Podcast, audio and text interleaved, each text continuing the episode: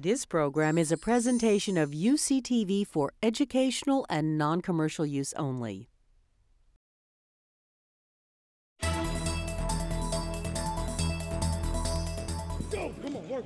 For months now, UC Berkeley student athletes have been practicing their plays in temporary fields, hoping that before too long they'll get to return to Memorial Stadium. It's been a long wait since 1997, when the stadium was determined unsafe in the case of a major earthquake. The bowl sits directly on top of the Hayward Fault. The retrofit plan includes a major renovation and a new high performance center for athletes from 13 different sports. It prompted legal challenges and protests, but courts approved the project and it's now well underway. Having a new stadium for fans to be excited about, you know, you have people willing willing to come out and support you. So I'm very excited to see what that season will bring. To help get the job done right, the university relies very much on its own professors and graduates. Cal experts in earthquake science are reviewing the designs, and Cal alumni hold key positions in the architectural and engineering firms building the stadium. Personally, this is the most satisfying project I've ever worked on.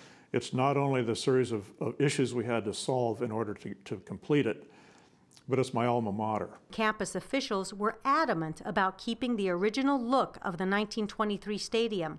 Designed by John Galen Howard, it was modeled after the Roman Colosseum. But even more important than the look is the safety of hundreds of players and staff who will use the facilities daily.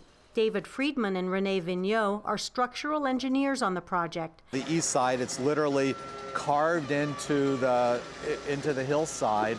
So essentially, we have absolutely no seismic concerns, structural concerns about this entire East Bowl. It was always the West Bowl. The stadium has already sustained damage over the years from the ground moving underneath it.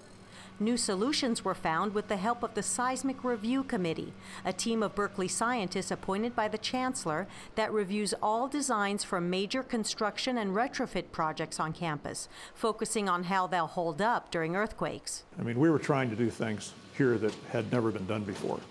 The Seismic Review Committee really de facto was a member of the design team, and we have some of the greatest earthquake engineers earthquake scientists in the world sitting on our seismic review committee. We take this very seriously. One of our duties as a professor is to do service. We, we teach, we do research, but we do service to the community, we do service to the campus, we do service to the, the state and to the nation. And so it's an honor to take your expertise in earthquake engineering and to use that to make sure that the campus and the state is, are getting the best designs for their money. We had very specific uh, impacts uh, in, in helping come up with the ideas about uh, putting seismic joints in the building and where to put those joints. If the ground is going to move beneath your feet, the best thing to do is not to be anchored on both sides of it, but to actually have some flexibility and allow it to move underneath you without the rupture tearing your structure apart.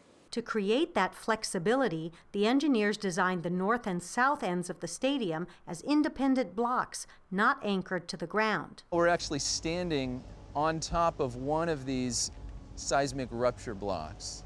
So this entire building is sitting on a four foot mat of concrete.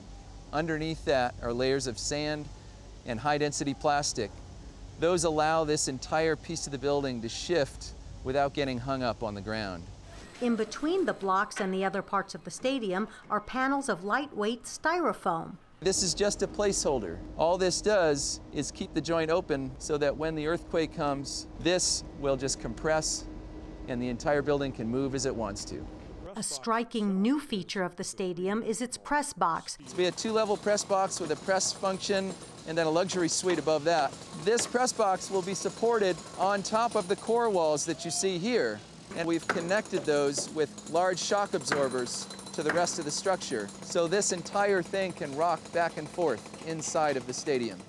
Next door is the Student Athlete High Performance Center with state of the art locker rooms, training and rehab areas, staff offices, and meeting rooms.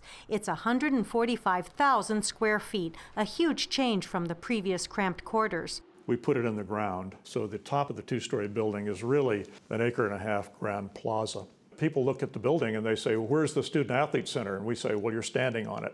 The improved facilities uh, give all of our student athletes, number one, cutting edge science. Uh, that, uh, that can give them a better opportunity um, to perform at a very high level and also be more efficient and effective with their time. For alumni, it serves as probably the most visible connection point back to the campus. And a renovated Memorial Stadium really heightens that experience. It'll really feel good once we finally get everything done and we're actually coming through that tunnel, you know, preparing to play in the what 2012 season. The Memorial Stadium, this is going to be in the textbooks. It's, it's unique. Uh, nobody's tried this before, and the solution is a marvelous one that uh, everyone's going to want to know about. From California Memorial Stadium, this is Roxanne Makasdjian.